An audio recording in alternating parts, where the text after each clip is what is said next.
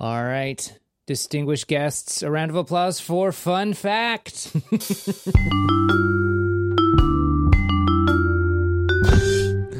Fun fact at one point, it started raining everywhere and didn't stop for 2 million years. I actually I remember that. It sucked. Yeah. yeah, so this is uh Alan's very, very old. This is called the Carnian Pluvial episode, which is a pretty sweet name. And it Carnian happened Pluvial around. episodes. That could be a band name. Yeah, yeah, yeah, yeah, for sure. Or like a record by some Oh, bands. yeah. For sure. So, so this happened approximately 234 million years ago, Mm-hmm. and uh, it was at the beginning of the Triassic period, and it directly led to the age of the dinosaurs. Oh, they like that rain. Yeah, well, kind of. So, okay, so the Earth at the time, as you I'm sure are aware, was all one supercontinent called Pangea, mm-hmm. and was very dry and very hot. Like the what I lear- heard was that the ocean at the time would feel equivalent to a hot tub today. Oh, wow. That's yeah, which sounds wild. awesome. And yeah, that w- that would have no downsides at all. no, that's all upside. So the the there wasn't a lot of rain at the time hmm. because uh, Pangea was located all together and sort of in the middle. So rain clouds didn't really have a great way to get past the coastlines, and there weren't like big mountain ranges, so it didn't break up the the land from a cloud perspective. Okay. Okay. And there there were already dinosaurs, but there were also a lot of early reptiles and mammals. right. That's like a beginning of the mammal timeline there. Y- Yeah, the main carnivore at the, at the time were the Crurotarsi.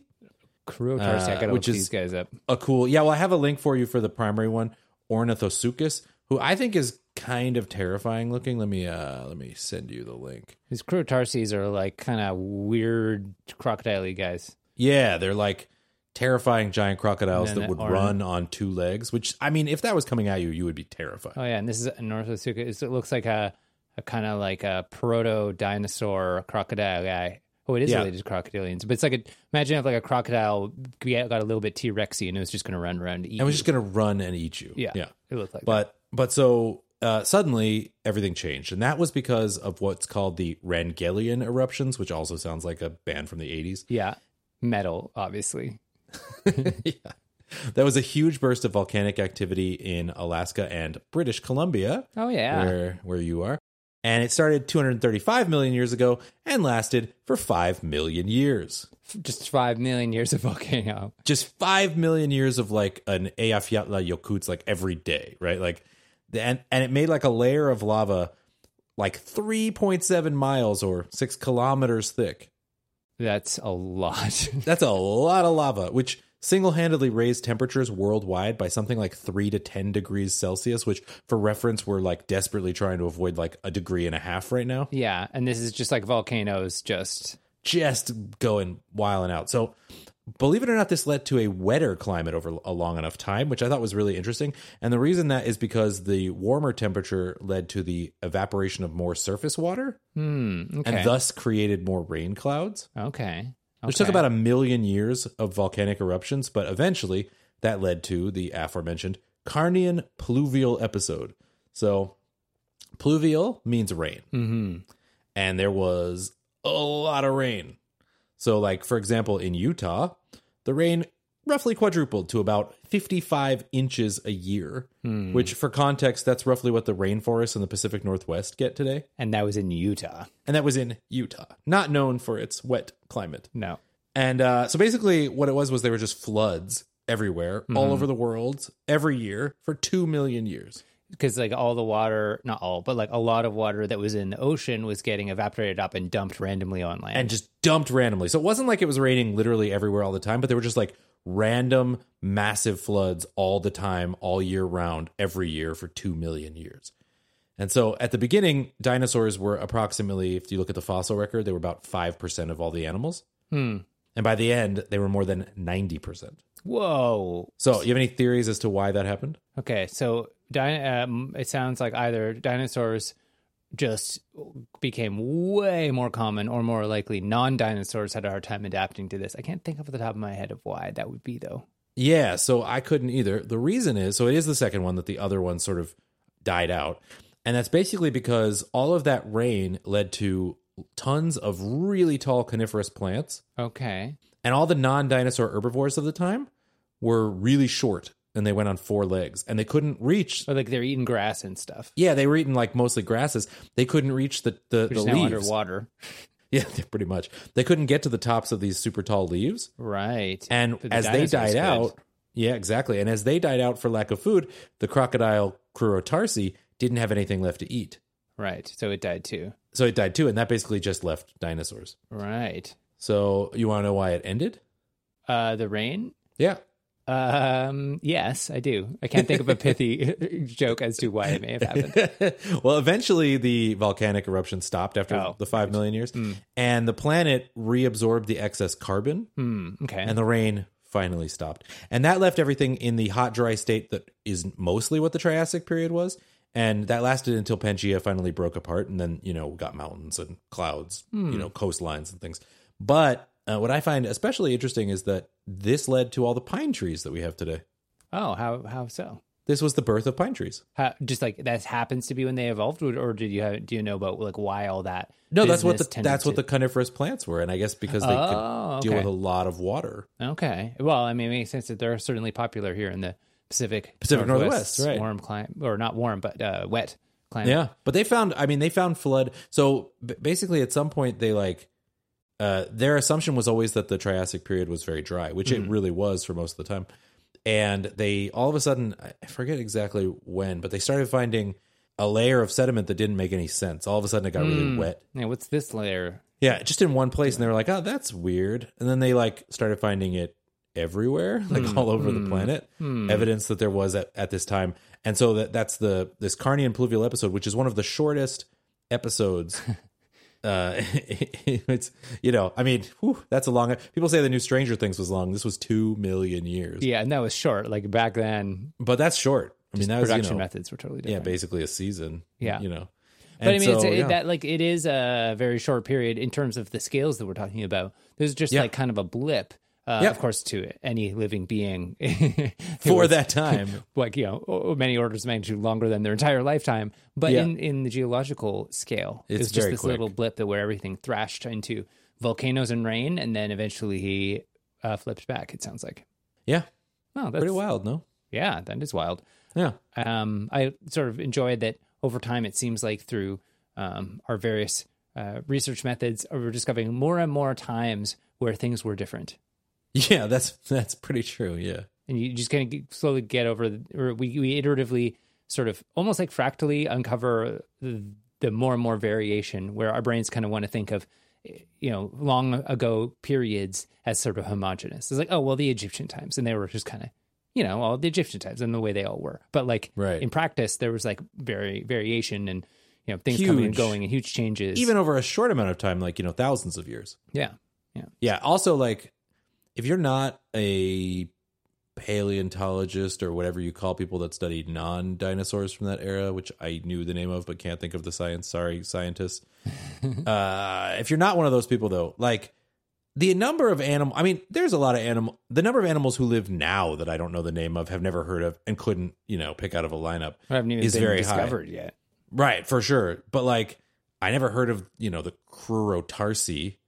Even though like, like- they were the most common like creature. At They were point. the most common creature for like a long period of time. I've never heard of them before. yeah. they- I think I think actually that's not the first time on this show that we've like kind of bemoaned not being familiar with a creature that was at one point the most common creature. We just we feel a sense of responsibility. yeah, to at least know the greatest hits. To yeah, exactly. Like if you don't even man, like can you call yourself a real fan? You can't even name one of their albums. I know it's it's like that. Yeah. So, um, on the topic of 234 million years ago, Yeah. I mean, who knew you were going to have something about that exact weird amount of time? um, I this this seems not possible, but I do. Is that, no, there's no way. Is that real? so, fun fact: it's thought that for most of mammals' evolution, we were nocturnal. oh. Okay. I think I'm still nocturnal. Yeah, me too. Maybe that's where we get it. Maybe that's It's just evolutionary. It's yeah. I'm gonna tell my wife that. See what she says. Because she is very much a morning person, and I am very much mm-hmm. not. Well, now I, I- we can I can explain why, and then you can be like, "Sorry, there's nothing I can do about it." Yeah. Is it- It's all about the nocturnal bottleneck theory. Okay. I like So- bottleneck theories. First posed in the 1940s. The theory is That doesn't sound like 234 million years ago, but we'll get there. well, it's rounding, rounding. right? Okay. Everything is essentially 234 million years ago. More or less. From some pers- from some from a more or less the perspective. theory the theory is that most, if not all, mammals were nocturnal, starting from their initial origins all the way to the relatively recent extinction of the dinosaurs. Um, Oh, okay. So basically, this proposes the majority of mammals' evolution. So for like 160 million years of, of our evolution, Uh-huh. we were night dwellers. And the theory as to why is because we were hiding away Because we were hiding from, the dinosaurs. from the dinosaurs, who were these daylight terrors going around eating all the, you know, the, less so. I think we were probably not concerned about the plant eaters. That we were was in, were under discussion more about the uh, T Rexes and and their ilk. Um, but uh, apparently that explains some of the differences in between us and other kinds of animals. So wait, so the dinosaurs went extinct like 66 million years ago. Yeah, relatively quote unquote recently on the time frame of, of all of this. yeah. For reference, recorded history is like maybe 5,000 years. Yeah. But uh okay, so we were nocturnal until 66 million years ago. Okay, first of all, not sure that's going to help me much with my wife, but uh it's the majority of mammals' evolution, Arik. maybe I'll, that's how I would have to explain that. Yeah. Uh but uh, you know, unfortunately, well, fortunately, she listens to the show, but uh, uh, so I can't do anything about it. It's not me. It's just evolution. But at any rate, uh, that makes a lot of sense because here's the thing: like, I don't know if people realize this. Dinosaurs came in lots of different sizes, but some of them were a lot bigger than us. Mm, and very willing to eat us. Yeah, I mean, you know, the biggest dinosaur ever that we've found so far is Argentinosaurus, and that was definitely a, a plant eater. But they were, I think the biggest problem with Argentinosaurus would be that they might step on you Yeah. because they were like a hundred feet long. Yeah, but I feel like even just like the the, the medium sized carnivore dinosaurs would Yeah, be unpleasant we're for, huge. for mammals to. Huge. Yeah, So, like, I think, you know, and they were, and even the other ones that were small were pretty, you know, good at carnivoring. hmm and So I think, you know, we're fleshy. which, which and that all makes a lot of sense. But um, you may or may not be pleased to know that uh, scientists had have a little bit more rigor as to the theory of why than just the the theory that the dinos were pretty carnivory. it was good to hide from dinosaurs. um, even though that was that's you know one of the kind of building blocks of it. But look, if you if you sort of look at animal or if you look at mammals and how they compare to other animals, um, there are a bunch of adaptations that we have um, for nighttime living. Um, so, for example, uh, mammals tend to have a heightened heightened senses compared to other kinds of animals, particularly acute sense of hearing. In most mammals, a acute sense of smell. Uh, a lot of mammals have whiskers, so it's easier to navigate in the dark. Uh, In most mammals, other than primates, uh, they have large cornea, which captures more light. Tons more light. Tons more yeah. light, and you see those at cats, like woof, their eyes, What what color eyes do you have? I can't remember. It's been so long since the I've seen brown eyes, not particularly memorable. Okay, yeah. So I have like hazel Mm-hmm, eyes, and green slash hazel eyes let in way more light than brown eyes. Oh, I didn't know. Yeah, so I can see in the dark better. Well, so than then, you. yeah, there's the more for the nocturnal thing. Yeah. Do you are you colorblind? Because that's another uh, one of these sort of things that doesn't matter at night. I at don't night. think so. Hmm. Okay, Yeah, we could do one that's of those not tests. that's not helping me. I should work on that. but but a lot of mam- mammals are um, Yeah. dogs, obviously. Um, and, and we're also adapted. So we're adapted for the dark. We're also adapted for the cold. Uh, a lot of mammals Okay. have fur. Some Yeah. humans do. Yeah. Um, yep. Some humans and do. uh, and mammals also have an increased ability to generate warmth from fat uh, compared to other right. animals. That's the thing. The warm bloodedness or whatever, or is that cold blooded? We're warm-blooded. warm-blooded. Yeah. Yeah, and like dinosaurs would have to lay in the sun, mm-hmm. which is why when it got really Which is cold, fine if there's a sun. which is fine until you everything's covered in ash. Yeah, Yeah, and then you're like, oh, yeah, maybe I'm gonna be extinct now. yeah, yep, Um, unless you're a mammal that happened to be living in the cold nighttime. Um, yeah. So, in addition to some of the adaptations mammals have that are helpful for nighttime, we also have some ab- adaptations that kind of suck for the daytime that we've just sort of kept. Oh, okay. Yeah. So, for example, Late- we don't have anything that, sh- compared to some other animals, we don't have anything that shields our eyes from UV light, Oh, that would be nice. but we can't see UV light either. yeah, that's annoying. We can neither see it nor It's hurting us, but we don't know that Yeah. it's hurting us. Yeah, it's, well, I mean, you know, because you look at the sun, and it's like ah, but it, Yeah. yeah. So that's not really ad- adaptive. Um, and uh, the most fascinating to me is that apparently there's an enzyme present in most living things, going even back to like plants and fungi, that can basically use sunlight to repair UV damage. Whoa. So the like you know damage we get from from sun Yeah. exposure, obviously a problem uh, in our species, Uh-huh. uh, and and most other uh, creatures, not even just creatures, but like living things in the entire kingdom of life, uh, can turn sun into UV damage repair. And uh, in placental mammals, that just like, doesn't that mechanism is just kind of broken. But Yeah. uh, our ancestor placental mammals in the hiding away from the dinosaurs in the middle of the night didn't care. They're like, well, I don't have any UV damage, so who- I, Well, whatever, I that's don't care not nice. yeah, and now we have this uh, broken thing, and we get Yeah. skin cancer and stuff. So, Yeah, that sucks. Okay, well, I'm to go back to being nocturnal then. well, yeah, I mean, it's just it's just Just me. you what you were meant for, That's right. It's just how I was meant to be. and of course, just to cap it all off, I after doing all this research, I was like, well, this is a theory from the 1940s. I should probably like double check that people still think this is true. Yeah, yeah, that's often a problem. Uh, so I'll link. There's a 2013 study that reviewed um, the past and current evidence up to that time, and they've included it is still, as far as they, they in their view, uh, still thought to be the best explanation for the adaptations that that mammals have. All right. Cool.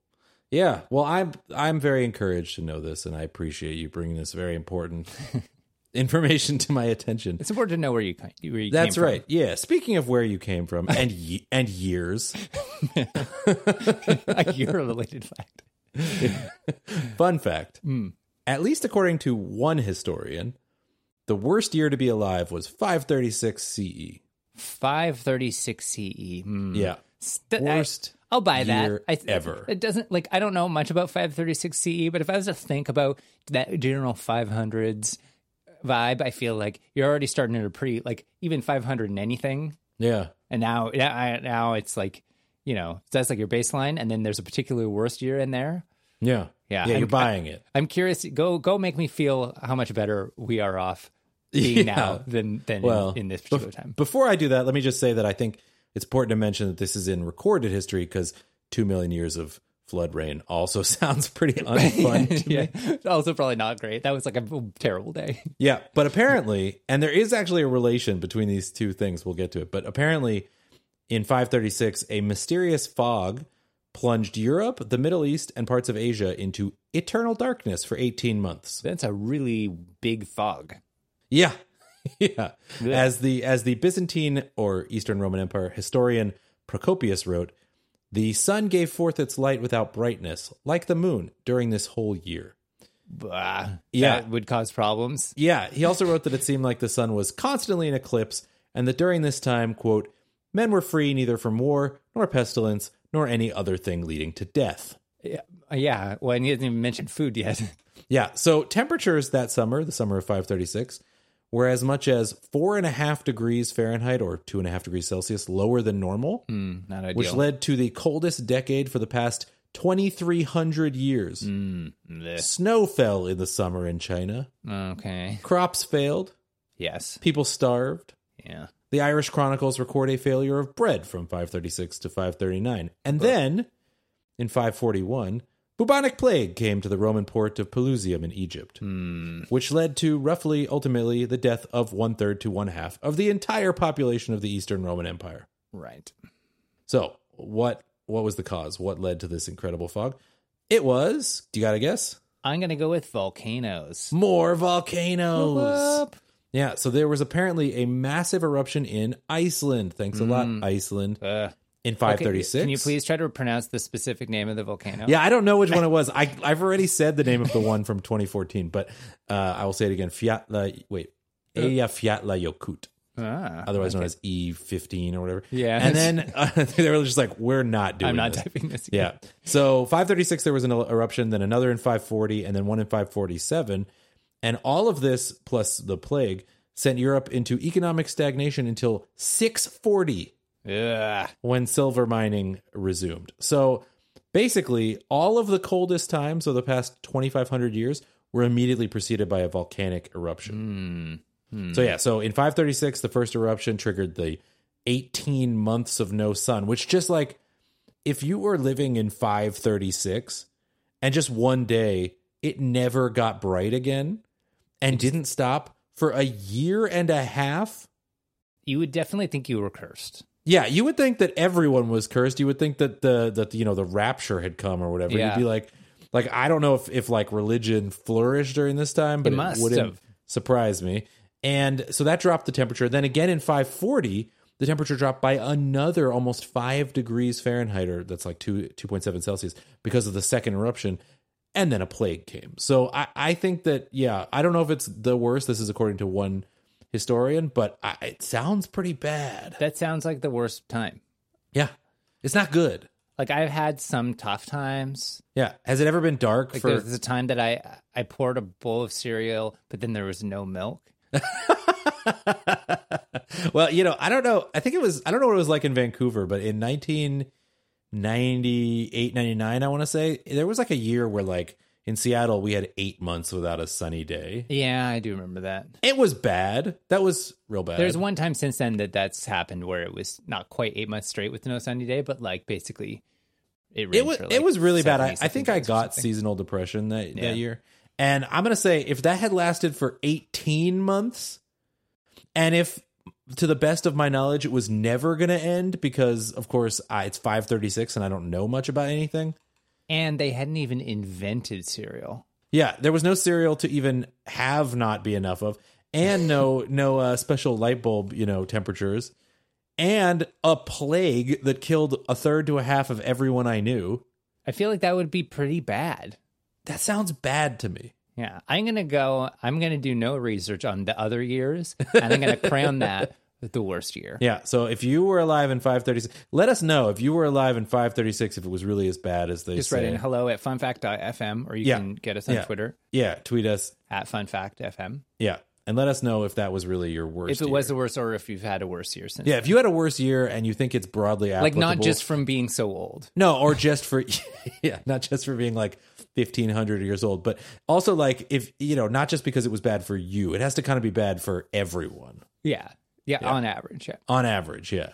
So, yeah, All right. Well, I'm curious to know, but so far, that's the winner. 536. The My worst. fact. How does this relate? on the We've been on a roll, so don't mess it up, Alan. Uh, hmm, okay, I'm gonna do do the. I tell me tell you the story, and then you come up with see if you can. Think All it. okay, I'm in. I'm into it. Fun fact: There exists a genre of music called black MIDI, so Oh, yeah. named because This there's so many notes that the sheet music just looks black. Oh, mm, okay. So for a second, I was in because they're like I recently discovered a genre of music called uh, doom jazz, Uh, okay, which is awesome. Mm-hmm. There's a band I will recommend called Bohren und der Club of Gore, and Okay. uh, they're just they're just like a really ambient dark jazz band. But I was like, you know, I like doom metal, you know. And so, and I like jazz, so doom jazz, I'm I'm right there for it. So I, when you said black MIDI, I was like, okay, the the reference here is going to be, you know, that it's like black metal but MIDI or something, and that would be like the appropriate music to listen to if you you know 536, you got a lot of like frustration you want to take out, listen to some like real awesome, you know. But I this just a lot of notes. it's a lot of notes. Sounds like too I mean, many a lot of notes. notes. Under a, a lot of notes make it sound like it's just a lot, but we're Yeah. talking about MIDI songs that can have millions of notes, like terabytes of data to describe some Oh. of these these songs. Wow. According to some sources, the, the largest possible MIDI file is 256 terabytes, Yeah. which would be 93 trillion notes. Um, people have supposedly, quote unquote, composed songs yeah, I, that many notes. curious what but that- composed means. You'll not that- be surprised to learn that when you get to the 93 trillion notes, like they're not play, you can't play them back. So it's kind of like, Oh, a- so you can't even hear song- it? The the ones that are 93 trillion notes, you cannot hear it because well, like it, it exists in theory. You can download the file. You Ah, can open it and crash your MIDI player. So this is a genre Uh, from Japan.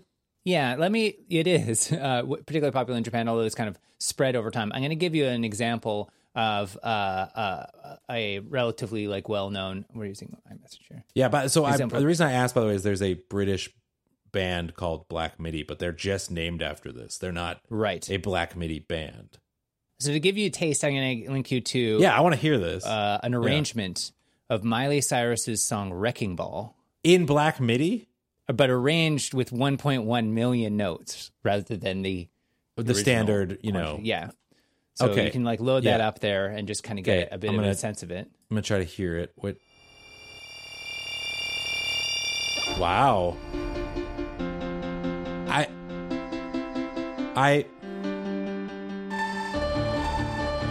Right, so it's like more notes I, than I like it. So with these, yeah, it's kind of interesting. eh? so what it does is it visualizes like the way that they play these back, visualizes like a piano, Yeah. and then you can see like the notes cascading down. This would be a very hard Guitar Hero level.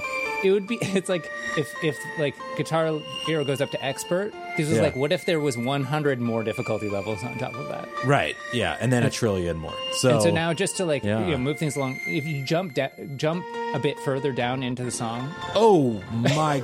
Okay, hold on. Let me hear what this sounds like.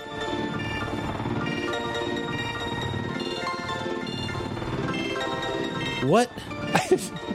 So what's happening? Oh is, you, I- like I'll link the videos, but you end up they end up like having huge. What? Just like Oh, literally hold the whole screen is full of Yeah, notes. I wanna of hear that part. patterns and chaos and like, but you can still pick out Miley Cyrus Yeah. through it all. Yeah, I want to hear just one more second. I was going. Oh my god, that's awesome. I'm like, who, who made this and how? I'm kind of obsessed, actually. It's pretty amazing. Yeah, uh, this is my new favorite genre of music. Yeah, it gets um, it gets of course like anything like people push it further and further.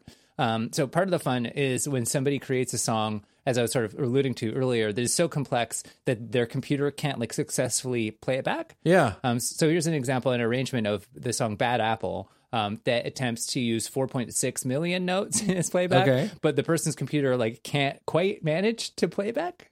Okay, so what happens? Should I skip ahead or what? No, do I- just click to where I've linked it. okay. All right, cool.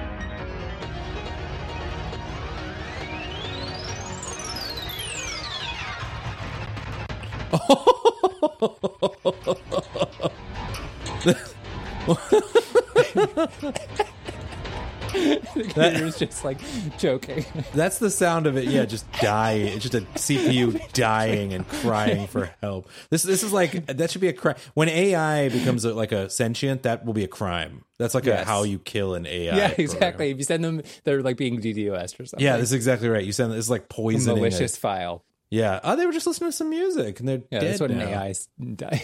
That's incredible.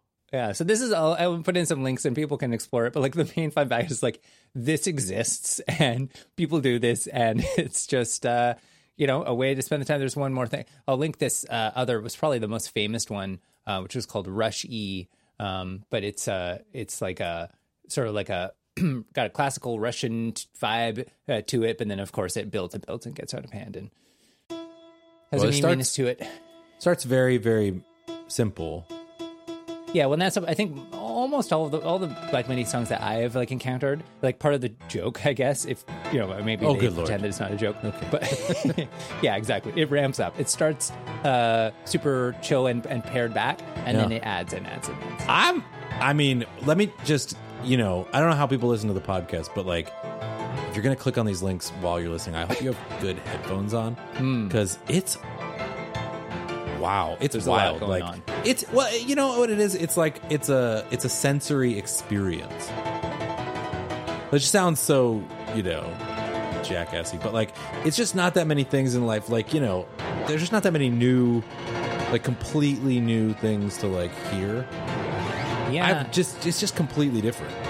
It's a, it's kind of I guess it, I hadn't really thought about it. It's kind of psychedelic.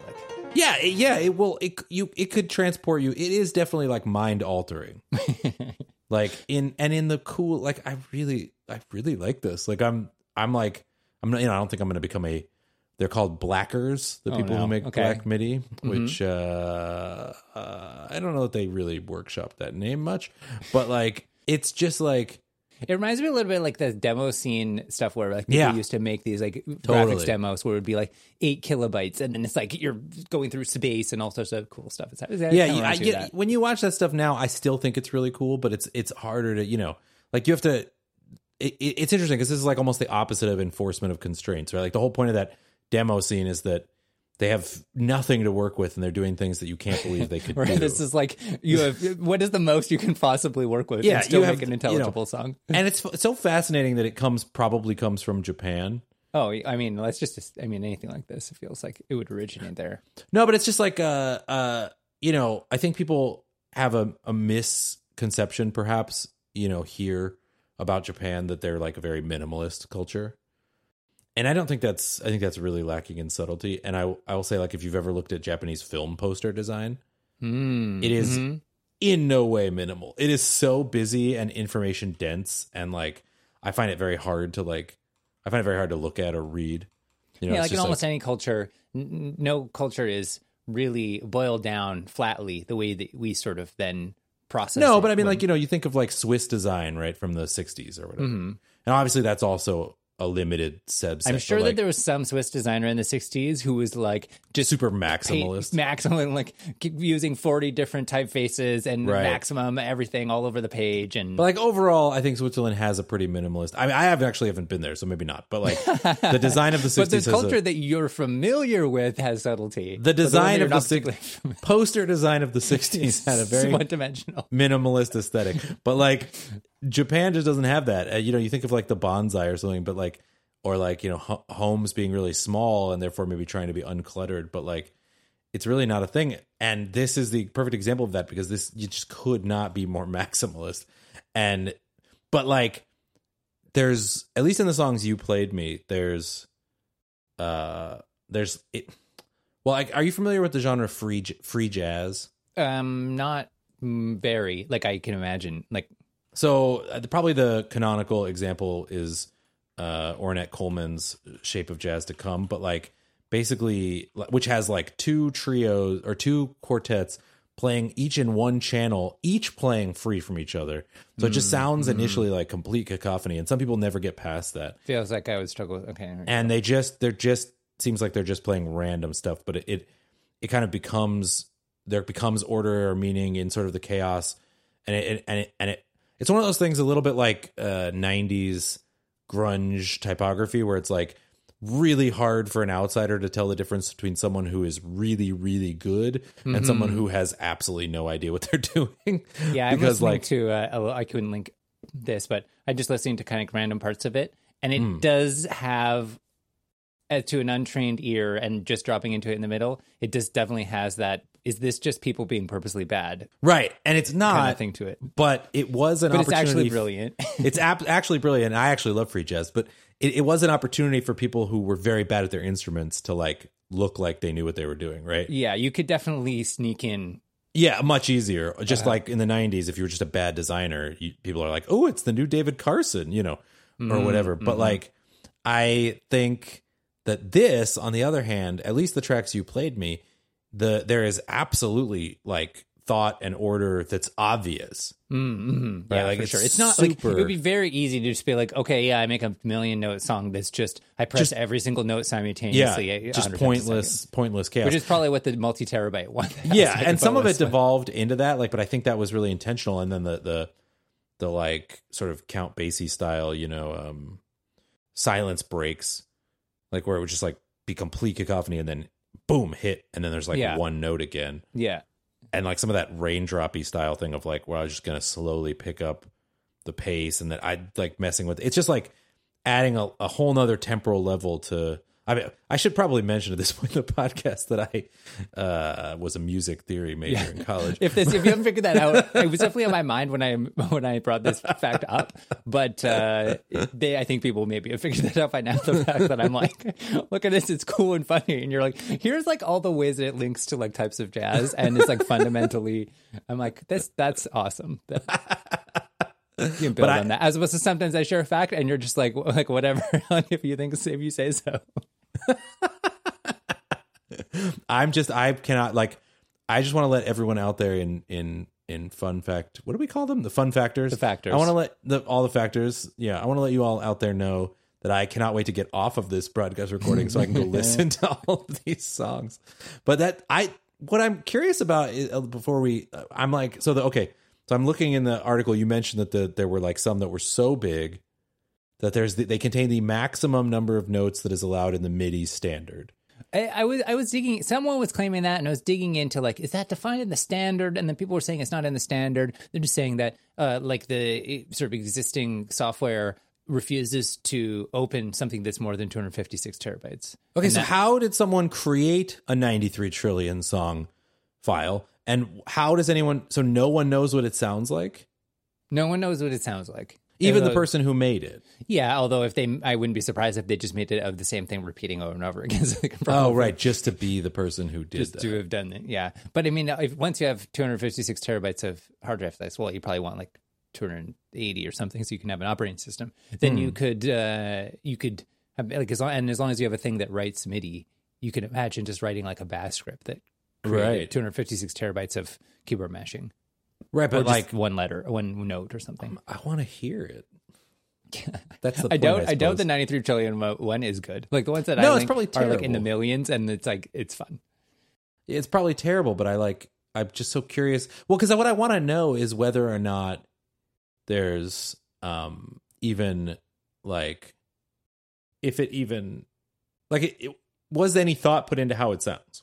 Ye- yeah, and I don't know. And my guess is that given some of the other people in this, like the the vibe very much seems to be that it's not just making the maximum number of notes, but it's also it having a tune to it. Yeah, it has And to be a song, My right? guess is that the person who did that 256 terabytes still at least like went to some effort to make it not just keyboard mashing, but So interestingly enough, have you watched this? This there's the, there is a YouTube video for that one of these 93 trillion note. oh no, I didn't even look. I just read that they were impossible to to interpret, and that Well, I don't know what happens. Maybe you play this Okay, and let's it watch breaks. Let's just watch a little bit of it.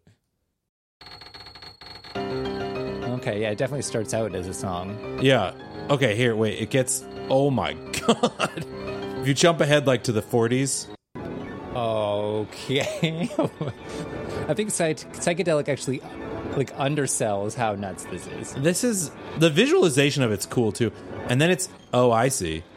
It just if you get to like a minute something in, it's just I think it's like all like overflowed and just gone. I think it's kind of lost its mind at this point. yeah. It's just broken. So like you know, old video games like Tetris and stuff, they played it past the point at which the program Hmm. Knew what it was doing and you just get extremely weird like the colors of late game Tetris are not designed by anyone. They're just, just like accidentally pointers. showing parts of memory and stuff. Yeah, yeah, random memory is being loaded for and and then interpreted, you know. Did you ever read uh were are you were you a Douglas Adams Yeah, the Hitchhiker's Guide to the Galaxy. Did you ever read the Dirk Gently books? No, were they good? They are good. Yeah, uh, it's reading about more. like this sort of. It's called Dirk Gently's Holistic Detective Agency. Mm, I've heard of this. Yeah, but I think it's in that book. It's in one of his books, but I think it's in that one where there's this computer programmer who gets extraordinarily rich by writing software that takes corporations' financial data and turning it into music Okay. and then having the music be like played at like corporate you know uh uh you know big big corporate meetings and stuff. Yeah, and in Douglas Adams' mind, corporate people are so corporate that they just love the the ge- algorithmically generated music from version from- of their of their of their financial results. And i remember at the time thinking like that's incredible. I really want to hear what that sounds like just like Yeah. the super intelligent shade of the color blue. what does that mean It, I don't know, but I want to see it. It's from the Hitchhiker's Guide to the Galaxy. It's like one of the alien species. Like i it was talking read about oh right humans were like, oh yeah, you know, like we're we're so important. Like no, it's a shade of blue that has evolved to be intelligent, to be incredibly intelligent. and then is incredibly intelligent. Yeah, I remember that. I've I was really big into the uh, Hitchhiker's Guide as a young person. yeah, I, maybe it was in the, the second Douglas Adams books, Long Dark, the Dirk Gently book, Long. Dark hmm. Tea Time of the Soul. I can't remember which one has the this software in it, but I I now I, yeah, but I like have thought about that a lot since then, and, and I mean I just feel like probably it would be nonsense, but if you could if you could make that into music, and someone probably has, because I think everything from any you know the the nerd population of the Doug Adams books is very high. yeah. I mean, that's kind of the part of the point. Yeah, but so like I wonder what it sounds like. Like you know, Apple's quarterly financials or whatever. I mentioned not great. Probably not as compelling as the Miley Cyrus made out of one million. That is so good. I like that song, so that, that does help. But I'm funny that you say that because I linked this, assuming like no one, no one other than me actually likes. no, that song's great. okay. Yeah. Well, at least we can agree on something. Yeah. What? yes, it's just that. Audience of the show know that it's literally just "Wrecking mm-hmm. Ball" by Miley Cyrus. At least we have that. At least we have Wrecking Ball.